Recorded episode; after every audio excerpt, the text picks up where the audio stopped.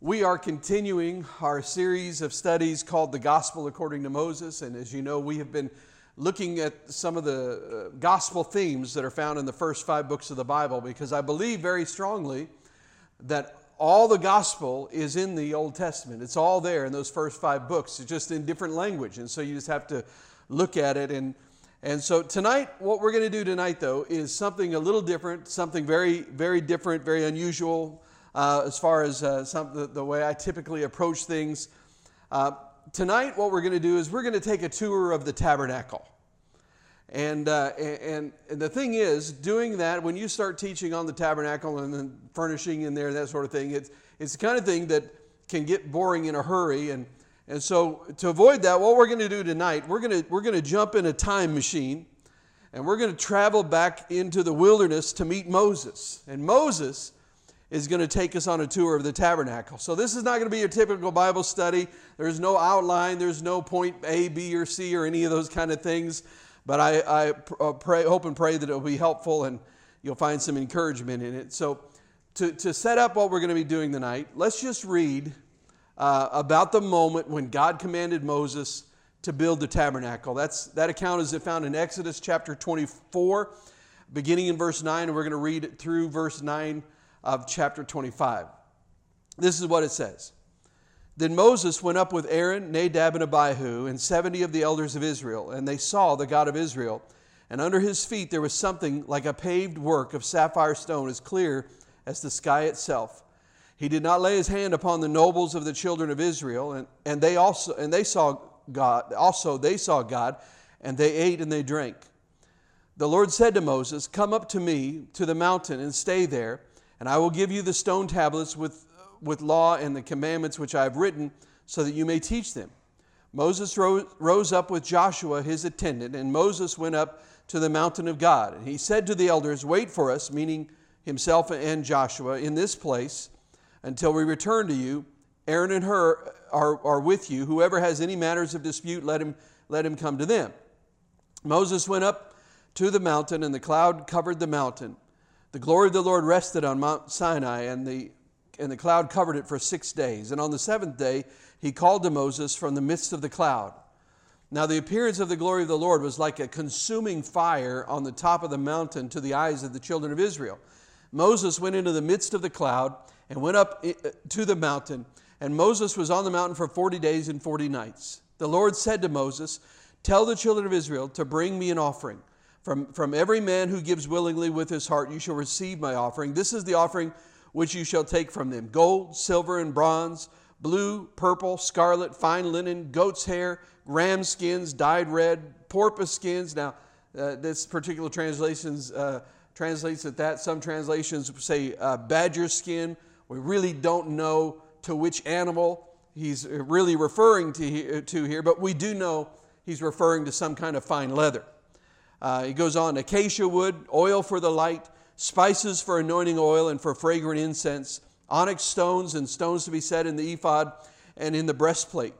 Let them make me a sanctuary that I may dwell among them. Now, verse 9 uh, can be a very difficult passage or confusing passage if you don't understand what, what it's saying. But verse 9 says, According to all that I show you, the pattern of the tabernacle and the pattern of all its furniture, you shall make it just so. Now, you may say to yourself, wait a minute, I, I, I, thought Moses was about to build the tabernacle. And if he's about to build a tabernacle, upon what tab- pattern of what tabernacle is he about to build it? If, if there's a pattern, after what is it being patterned upon?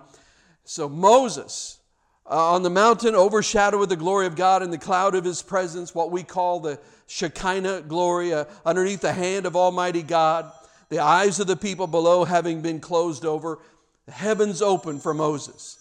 And Moses sees the tabernacle of the testimony of God above.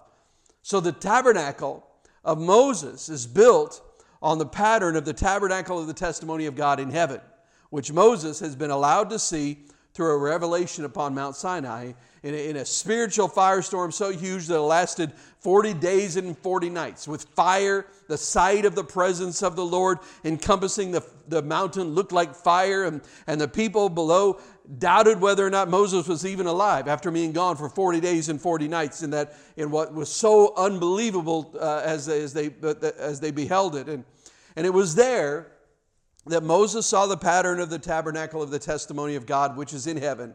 And it was upon this pattern that Moses, through the free will offerings of the people, built a tabernacle through which he's going to guide us. So let's travel back in time and let's join Moses on a hillside overlooking the encampment of the Israelites in the wilderness. Moses is speaking as we join this tour, and he says, Tonight, we're going to we're to tour the tabernacle. Uh, of course, I can't show you everything, but I will be able to show you some things. But first, before we go in, uh, let's just stand right up here on this hillside and look at it. That's it, right there in the midst of the people of Israel. You see all the tents in that, in that odd pattern before you. Yes, that's it, that, that big, square, unattractive tent in the midst of everything. What?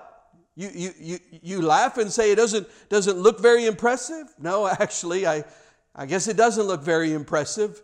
Covered over with all animal skins, and it's just a big oblong shape. You say it looks like a block of big block of wood in the middle of the desert? You know, I, I guess it does. While, while we're here, let me just draw some pictures in the sand and show you some things. Let me show you something that I've been noticing as we travel through the desert. I, I don't know what it means. I, I can't explain it to you. I can, I can only show it to you. But, but God told me exactly how to arrange the tribes. Every time we stop in camp, He told me exactly where each of the tribes is supposed to be. Let, let, let me get you oriented. I, I know you get lost and it's easy to get turned around out here in the desert. So this is east and, and that's west. And on the east side, just at the door of the tabernacle, the priests camp there. And then you see the tribe of Judah and the tribe of Issachar and the, the tribe of Zebulon. And then on the north side of the tabernacle, you see three tribes Dan and Asher and Naphtali. And on the south side, there are three other tribes Gad, Simeon, and Reuben. And then on the west side, you'll, you'll see three more tribes Benjamin, Manasseh, and Ephraim. There are about 150,000 people on the north side. The smallest group is actually on the west side, about 108,000. And on the south side, there are about 151,000 people. And then on the east side, there that's just shy of, uh, shy of 187,000 people. But there, there you, you can see it. There's, there, there's that pattern. I've stood up here on the hillsides for many, many a desert night and looked at it. See how it forms the shape of two lines crossing? I, I don't know what it means. But every time I look up, down upon the people of Israel camp, just as God told me to camp them, something just sends a chill down my spine. Well, and enough of that. I mean, let's talk about the tabernacle. That's, that's why you're, what you came for, isn't it? What is it? Well, it's really nothing but a great big tent where God told me that He would come to visit a people and to meet with us and to talk with me and to give us revelations. And it's where we gathered, where we're to, where we are to gather to worship. But the truth is, it's, it's really merely a shadow. It's a shadow of something that I saw, that, that God allowed me to see on the mountain. There on the mountainside of Sinai, I, I saw the tabernacle of the testimony of God above in the heavens. The, the tabernacle here which we built, even though it, we built it exactly as God told us to build it, even though He inspired the craftsmen, even though it's magnificently beautiful in, in its own way, still it's just a shadow. It's a witness of God in our midst. But it's not the tabernacle. The tabernacle is above, the tabernacle is in heaven. This is the tabernacle, but it's not the tabernacle. That concept of a tabernacle tent, it just simply means swell, uh, dwelling. It's, it's the tabernacle of God among us. I find that very hard to imagine. Should God, shall God tabernacle with men? It's very odd to me. As we pass through the Canaanites and the Jebusites and the Hittites and all the other people in the, in the land, I, wish we had a magnificent structure, something that we could show them something that was so beautiful on the outside, something to look at so that when other people pass by us, they'd say, Their God dwells in glory. Instead, it's really nothing. It's a great deal like every other tabernacle among men. It looks like every other tent. In fact, it's not a great deal more glorious than the outside of the tents in which the people live. However, in content, within, there is an essence of such awe, such terror, such beauty, such wonder and glory, places, places that I can't take you, but I, I can tell you about them. Come now, let's, let's go down from this hillside and go down into the tabernacle and, and let me tell you about it. First, come in here with me. It's not very light in here, but let's begin right here, right by the veil. We'll go out from here. Why? Well, because this is the first thing God told us to build. I, I can't show it to you. In fact, you, you really don't want to see it because it would destroy you if you went in there. But nevertheless, let me just tell you about it. Let me tell you about the Ark of the Covenant. The Ark of the Covenant of the Lord of Hosts is, is nothing really but a great big wooden box overlaid with gold. It has long poles that go through these brackets, and the Levites are able to use those to lift it and to carry it about. And and it, it, it, uh, it, it has in it manna. Uh, it has in it Aaron's rod that, that budded, and, and it has in it the tables of the law. Why? Well, I don't know. I, I really don't know why. God told me to put them in there. I, I mean, I'm just Moses. I'm not all that smart. Maybe, though, maybe the manna is about bread, about life. Maybe there's some connection between bread and life. Aaron's rod that budded.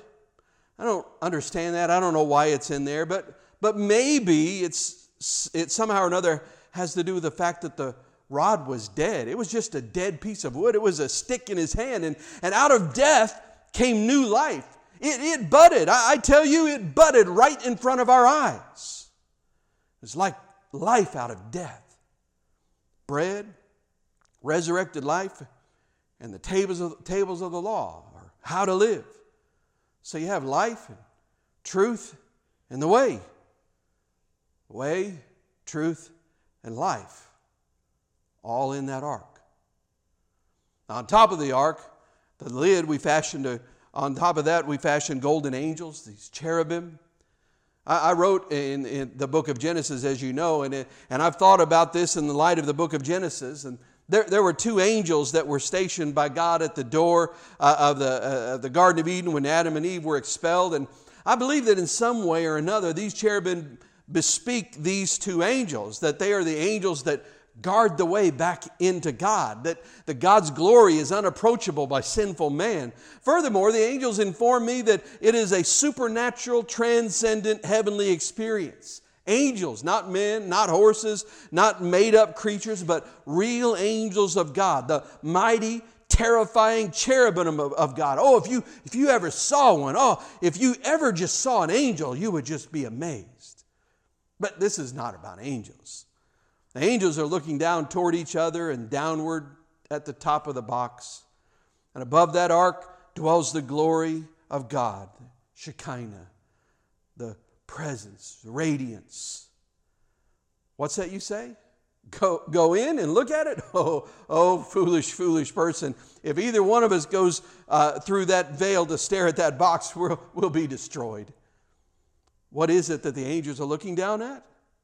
Well, underneath that shelf, underneath that resting place, that seat of God's glory and God's presence, they, they look down at the tables of the law, which God handed me, written by His own finger in, in stone.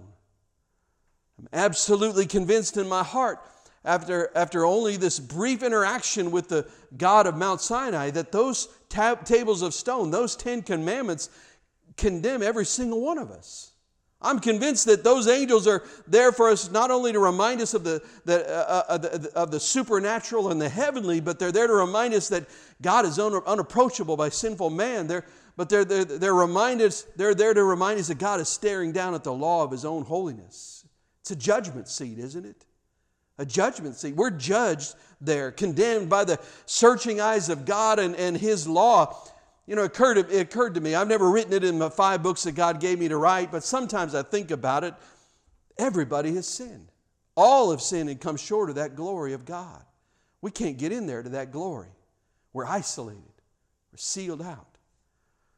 You know, it's funny, but when I wrote the story of the Garden of Eden as God revealed it to me, and I began to build the Ark of the Covenant and began to hang the veil of separation, it was as if I was seeing the story of the Garden Eden, of Eden all over again. You know, there are three arks in my books there's Noah's Ark, an ark of safety and refuge, an ark of salvation, you might say, in, in, the, in the time of God's judgment. The second ark was actually my own birth. You may not think of it as an ark, but you know, when my mother and my dad and my sister, my big sister Miriam, when they placed me in this little wicker basket, pitched inside and out, and they pushed me out into the Nile River. In, in, a way, you might say they pushed me into death because the Nile's full of crocodiles. However, that basket bore me up, and it was the means and the vehicle of my salvation, so, so that the river of death became for me a river of life so that the moment of my separation from my family became the moment of, uh, uh, uh, the moment of, of reuniting and of deliverance. It was an ark of safety for me. So when I began to build this ark, as God told me to, I began to think about what, what was the connection. I saw that in the ark of uh, uh, uh that it is an ark of judgment, just as Noah's ark was a judgment against all those who are not, uh, uh, uh, not inside, but but it was also an ark of deliverance for Noah. My ark on the Nile River was a judgment on Egypt, but it was a deliverance for me. The ark of the covenant of the Lord of hosts. Is it an ark of judgment? Yes, it is. However, when blood is sprinkled over the law, the judgment seat becomes a mercy seat.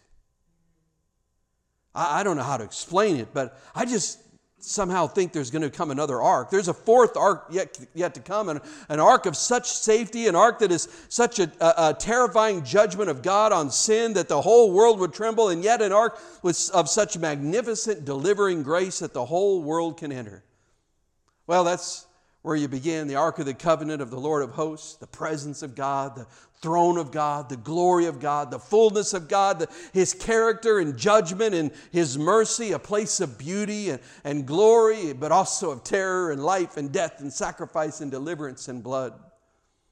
Let me, let me just give you a drawing of what you're, what you're going to see now. You can kneel here in the sand with me. Let me just scratch it out in the sand, and it looks something like this. Uh, this is the tabernacle. There's the outer door. The Ark of the Covenant is here. There's the veil, and we're standing right here next to the veil. Go ahead. You, you can touch the veil, you just can't go inside. You know, you know it's, it's an interesting thing. God allows the chief priest to go in once a year on the Day of Atonement and minister blood on the mercy seat and intercede for the people on the outside. And I, I can't tell you how many times I've stood in here in the semi darkness and thought to myself, somehow or another, there has to be a way for all of us to get inside that veil. Somehow or another, there has to be a way back through those walls of separation. I don't know how, what, what could ever happen that, that would get us in there. But let's look at some other things. Next thing we see here, right next to the veil, we see the altar of incense. It's an altar of prayer, intercession. Here's where the incense of worship and praise and prayer and intercession, intercession constantly flows up before God and an unceasing, unending ministry to God and a ministry of intercession, praise, and worship. Let, let me show you something I wrote one time. I was under a great inspiration of the Holy Spirit when I was working on this book that you, you know it as the book of Exodus. But God said something to me. He said, Now therefore, if you will faithfully obey my voice and keep my covenant, then you shall be my special possession out of all the nations, for all the earth is mine, and you will be to me a kingdom of priests and a holy nation. These are the words which you shall speak to the children of Israel. You, you understand these verses? Well, well, I'm glad because I don't. I, I don't know what they mean. I mean, we're not all priests. The priest and the high priest, I, I know who they are. How, how shall we be kingdom, a kingdom of priests? How shall we be a holy nation? We're not, we're unholy. How shall we be a special possession? We're just like people like everyone else. Yet somehow or another, I just know that God will reiterate that declaration and promise throughout history. If there's something there, isn't it? Well, let's look at some more things. This, this is the altar of incense. So uh, let's look over to this side. On this side, you see the, the table of the bread of the presence. Some people call it the table of showbread. But the table of the bread of the presence, and, and, and by the way, you, you might want to know this, but that's the first time the word table is ever used in the Bible. And anytime a word is used for the first time in the Bible, sometimes you need to pay attention to that. But I mean, you, you, you use the same word in all your modern conversations with, with, with the people you have. And for example, two nations have a war, and the, two, and the delegates of the two nations, you say, are going to sit down together at the table, and they're going to discuss and negotiate a peace. Why, even, even your, your families argue, don't you say, Let's not stand out here in the hallway and argue. Let's go in and sit down at the table and have a meal and share a cup of coffee and see if we can discuss this thing together. You see, the table is a place of negotiation. And God speaks to his prophets. He said, Come now and let us reason together, says the Lord. Though your sins be as scarlet, they shall be as white as snow. Though they be red like crimson, they shall be as wool. But you know, the table it's also a place of sustenance. What, what do you do at a table? Eat. Well, of course you do. There's to be 12 loaves of bread on that table. Is it one for each of the tribes of Israel? I, I think so, but I think there's something more than that, something that I haven't quite seen. I, I can see it, but I can't quite see it. Now, around the table, there's this double crowned molding. Let, let, me give you an idea of what it looks like. Imagine a molding, and it says there, there's a molding, and then there's, uh, there's a border, the, the, the width of a man's hand, and then there's another molding on top of that. Two moldings and a border, the width of a man's hand, sitting atop the table of the bread of the presence, like two great crowns. I don't understand those two crown moldings. One might be that Messiah, it, one might mean that Messiah, when he comes, will be called king and wear a king's crown, but he'll also wear a priest's crown. Maybe it means some other things that I don't understand, but I, I know that it means uh, that he has keeping power. It means those loaves of bread are kept on that table by the restraining wall of the double crowned king, that his hand keeps those loaves of bread in the place of communion and negotiation and sustenance. You know, it's as if God was saying to the people of Israel, Here, take, eat. This is my body. Now, now look behind you. Turn around, look behind you. There, behind you stands the golden lampstand. There, there, there's a flow of oil that trickles through an elaborate seven uh, armed lampstand into the lamps that sit on top of that stand where, where, where it is lit and it burns directly and floods a constant light in this area right here. It's the only light in here. No light from the outside is allowed to be in the tabernacle. There's no light of the sun during the day, and, and yet there is constant light. Aaron, the high priest, he comes every morning to dress the lamps, make sure they're filled with oil, make sure that the wick is trimmed and clean and burning brightly. And and here's an interesting thing you, you might want to know about it. God gave me some very specific directions about the ornamentation on this lampstand. It's an odd arrangement of almond flowers with buds and blossoms. Each almond flower consists of three parts cups, buds, and the blossoms. And on the main shaft, there are four groups of almond flowers with cups, buds, and blossoms. That makes 12 parts total.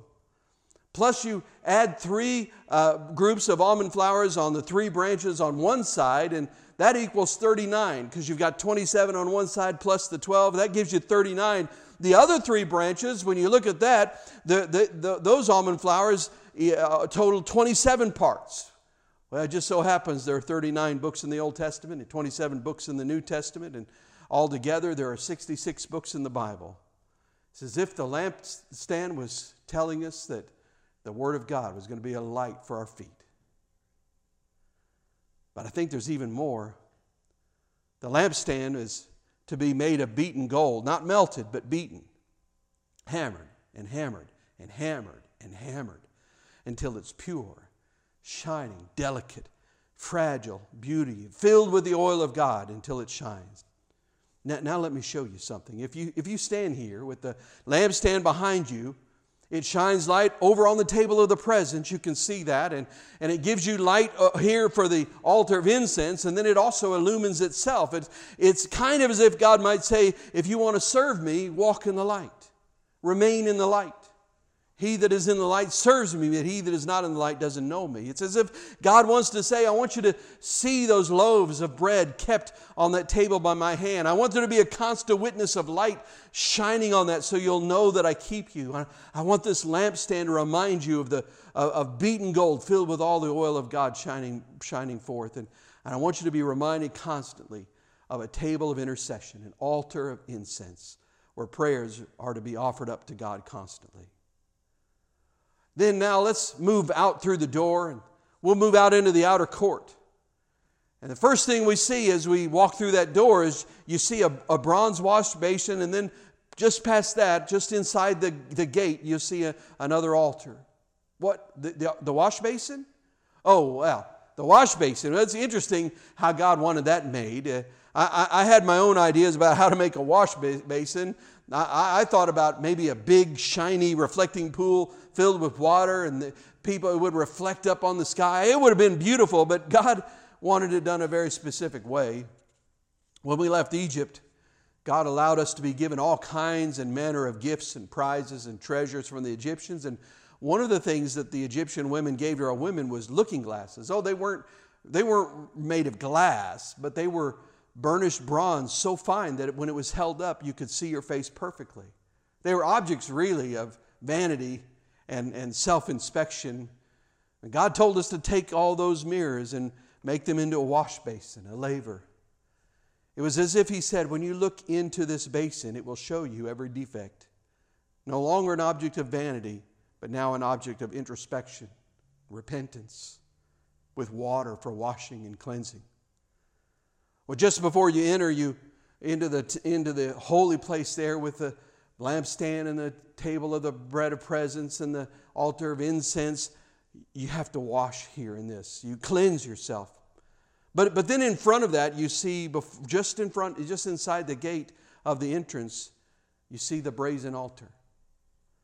There, that's where blood sacrifices are made. Oh, you, you've never seen that, have you?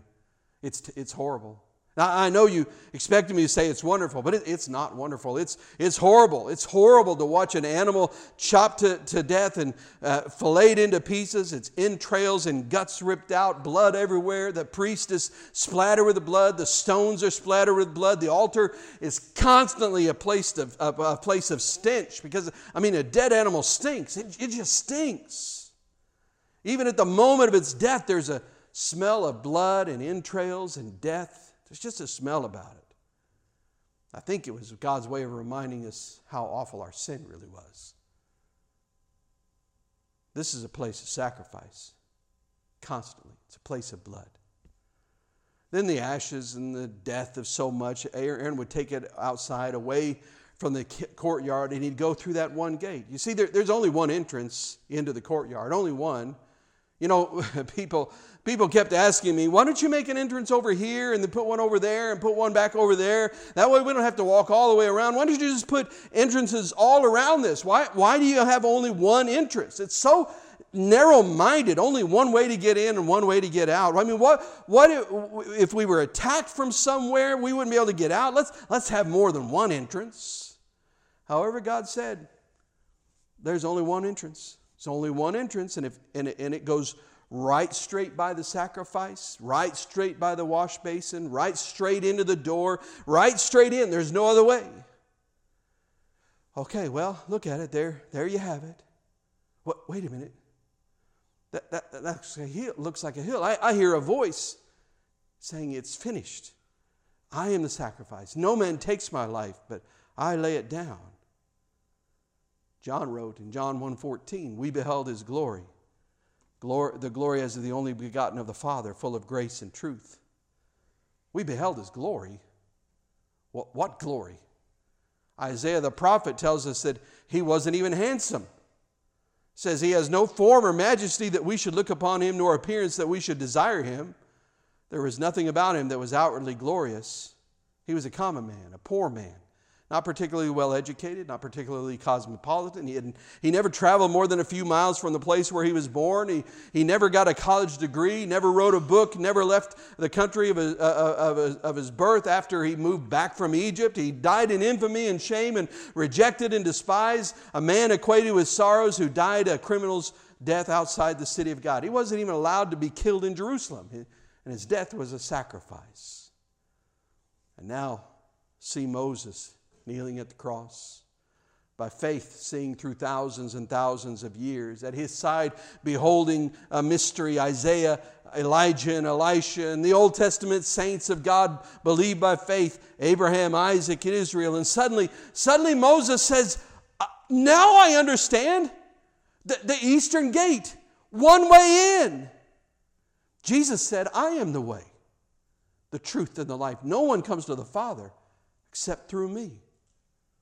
Jesus said, I am the blood sprinkled path. I am the sacrifice. I am the high priest. It begins right here as we make our way to God. We stand on the outside, isolated, sojourners, wanderers, Canaanites, Hittites, Jebusites, Gentiles, lost outside the, of the commonwealth of Israel. We have no right to eat at the altar. We have no right to come inside. And, and yet Jesus said, Come to me, all who are who labor and are heavy laden, and I will give you rest. He said, come.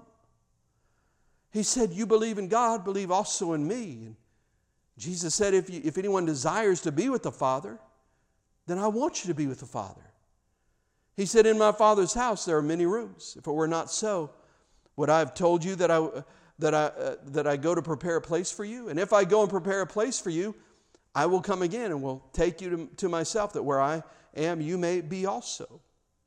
Jesus said, Would, would I go to the trouble of preparing a place for you in the presence of the Father and not come back for you, not, uh, for you not to be received? The first step back in is the sacrifice.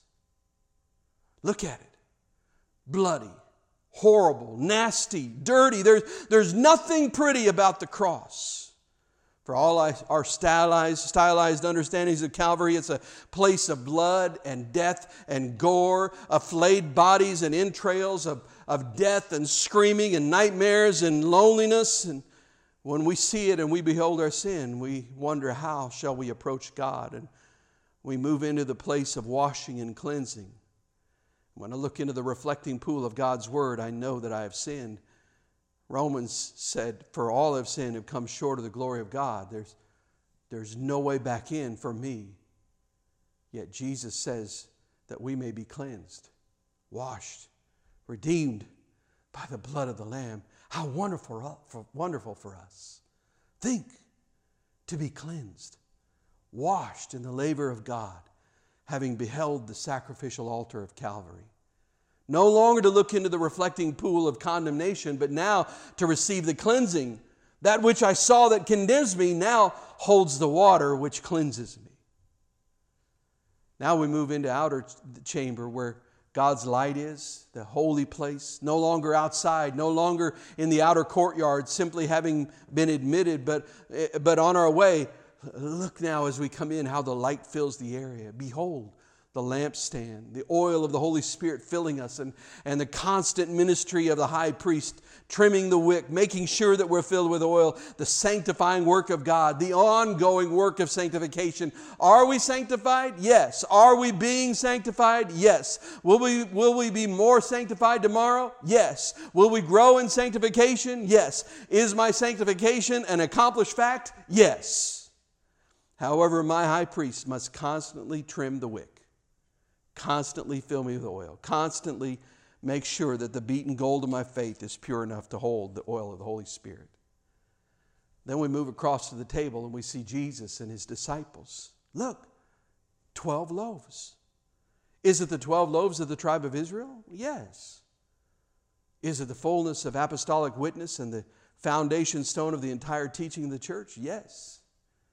And there's Jesus saying, saying at the table, Come, Eat. This is my body broken for you. You know, I remember it now. I, I, remember it when, when I wrote the book of Genesis. I remember the story of Abraham returning from the conquest of the ten kings of, of Amraphel to rescue his, his nephew Lot. And, I remember as he came past Salem, how he stopped, and the king of Salem, which means the king of peace, came out. His name was Melchizedek, Melchizedek and, and Abraham, Abram tied to him. He made an offering of praise and worship, as it were, in some kind of divine revelation. A- Abraham saw beyond that moment. He knew something, he saw something, he understood something. He tithed, as it were, on an altar of incense. What happened? Melchizedek served him bread and wine there, the king of Salem, king of peace, saying, This is the table of my feast. Come and commune with me. And he partook there. Well, you know, that's every one of us. Every one of us is now allowed to stand between the table of communion and the lampstand of the witness of the Holy Spirit, then, then to make intercession, praying, praising, and worshiping. What a magnificent thing. Now, back to that passage I wrote in Exodus chapter 19. What about the issue of the kingdom of priests? Turn to 1 Peter in the New Testament. How shall we be a kingdom of priests? But you are a chosen people, a royal priesthood, a holy nation, God's special possession, that you may declare the praises of him who called you where? Out of darkness into his wonderful light. I, I, I never understood the tabernacle. I, I ministered in it, but I never understood it. Over and over and over again, I talked to Aaron about it. I, I stood on the hillsides and looked down on its animal skin covered outside. I, I stood between the lampstand and the table of communion and the altar of, of intercession of prayer and, and the witness of the incense. And I, but I never understood what it would mean for an entire people to be ushered into the place of light and witness and truth and revelation, that we might be a kingdom of priests, a whole nation of priests, no longer divided up by tribe and kindred and clan and household, but an entire nation ordained unto God. Whew, what an amazing thing. And then we come face to face with that veil. We still can't go in there, I guess. But then, just as Jesus hung on the cross in the last moments of his life, he, he cried out, It is finished. What? What is finished? the tabernacle of the testimony of God, which is in heaven, has chosen to tabernacle below with man so that man might tabernacle with God. God said, I, I don't want to remain in here in the Holy of Holies alone while all my children are on the outside, condemned by my law and separated by this their sin. He spoke to his son, the Word, the pre existent, co eternal second person of the Trinity, and he said, Now leave this place and go unto them and tabernacle with them. Look like them, walk like them, talk like them, eat like them, sleep like them, live like them, die like them, and then Bring them back in here with you. And all through the way, Jesus kept saying, Father, your will, not mine. Father, your will, not mine. May your will be completed. May your will be done. May your will be finished. And from the cross, he cried out, It is finished. Your will is complete. And the Word became flesh and dwelt among us and we have seen his glory, glory, glory as the, of the only Son from the Father, full of grace and truth. And now that word was, that was translated as dwelt is actually the word tabernacle. The word became flesh and tabernacled among men. And he said, I have prepared a place for you in my Father's house, in the Holy of Holies, the place where my Father lives. And when he cried out, It is finished, the veil of the temple, which was built on the prototype of the tabernacle, which was built on the prototype of the tabernacle of the testimony of God in heaven, the veil in the temple was torn in half, not from the bottom up by the hands of men. We could never have hammered our way back into the presence of God, no matter what we ever did. The angels kept us out, our sin kept us out, that veil kept us out. However, when Jesus died, the veil was torn from the top down, and God said, Come in to the Holy of Holies. Whew.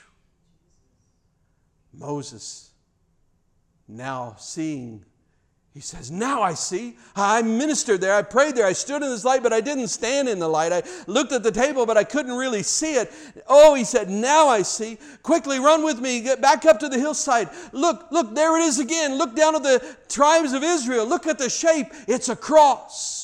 There's the tabernacle with tribes off to one side and tribes to the other side and tribes on the north and the south side. Now I know what it is. Behold, in the center of the cross, a place of death? No, bless God, a place of life. Jesus said, If any man would come after me into the Holy of Holies, let him take up his own cross and follow me. I, have always thought that was such a grim command. I've always trembled at it. But Jesus is saying, I hammered out my cross on the flesh of proud, arrogant humanity. They rejected and despised me. But in claiming them and surrendering myself to the will of God, the place of judgment became the place of mercy. The place of death became the place of life. The place of blood became the place of resurrection. The table of the presence became communion. The lampstand uh, of God shedding the light of the Holy Spirit through the, the, the gifted, fruit filled, empowered, spirit filled church of the living God. A kingdom, a nation, a priest, of priests offering incense before the holy God. No longer, no longer trembling outside, fearfully waiting in doubt, longing to know whether or not the day of atonement would prevail for our sins. This is the day of atonement. This is the year of Jubilee. Jesus said, Come therefore boldly before the throne of God and make your prayers and petitions known to God and let Him meet your needs. Jesus said, I'm going into the, into the Father's house. If anyone else wants to come, let him take up his cross and let's go into the tabernacle of God. Moses said, Now I see. It was not only the pattern of that which I saw in heaven, it was a pattern of that which was yet to come. It was not only the covenant of God with the people of Israel, it was about the covenant of God with people everywhere. Come into the Holy of Holies. Any man can stay on the outside if he wants to, in darkness, in loneliness, in separation, in sin. But I'm here to tell you the great good news of the new covenant. There is an eastern gate that's wide open. There is a blood sprinkled way. There is a sacrifice on the altar. There is water in the basin. There is a doorway into the tabernacle, and the lampstand of God sheds light under our feet. There is a table where we can sit down and commune with God. There is an altar where we can offer as priests unto God incense, which is sweet smelling in his nostrils. Yet now we can go past the veil. We, go, we can go into the very holy of holies. Jesus said, I am the way, I am the truth, I am the life. No man comes unto the Father but by me. However, he says, by me, every man can come. All have sinned and fall short of the glory of God, but there is a way back in. No matter what you've done prostitutes, whoremongers, murderers, racists, liars, thieves there's a way back in. And that's what I've come to tell you. You don't have to stay outside anymore, not ever, ever again. You can live right there in the Holy of Holies. Jesus said, If any man would come after me into the Holy of Holies, let him take up his own cross and follow me. Would you bow your head? Father, I thank you that in the tabernacle we see a picture of Jesus, that there's one way in and that way leads to sacrifice. That sacrifice leads to cleansing. That cleansing leads us into the, into the light of, of the Spirit and the oil of the Spirit uh, burning in our lives, and it leads to communion, and it leads to uh, intercession and praise right there at the very uh, doorway into the Holy of Holies, but it ultimately leads us right into your presence. And so, God, I thank you that you painted that picture in the tabernacle in the Old Testament. But it was more than just what you were doing with them, it was a picture of what you were going to do for us. And that God, now we know the way is open, the veil is torn, and we can enter, in, can enter into the very holy of holies. And I pray, God, that every one of us would make sure that we're that our hearts are right with you, God, that we have been cleansed by the blood of Jesus, that that we have. Uh, we have uh, received the sacrifice that you paid for us that leads to our cleansing. And I pray, God, that as we do that, that you would help us to live as light in this dark world. Because the truth is, you didn't just open the way for us, you opened the way for everybody. And now you've, you've said to us, go in all the world. So, Lord, help us to make it known that there is a way back into your presence. And we give you praise for all these things. In the strong name of Jesus, we pray. Amen.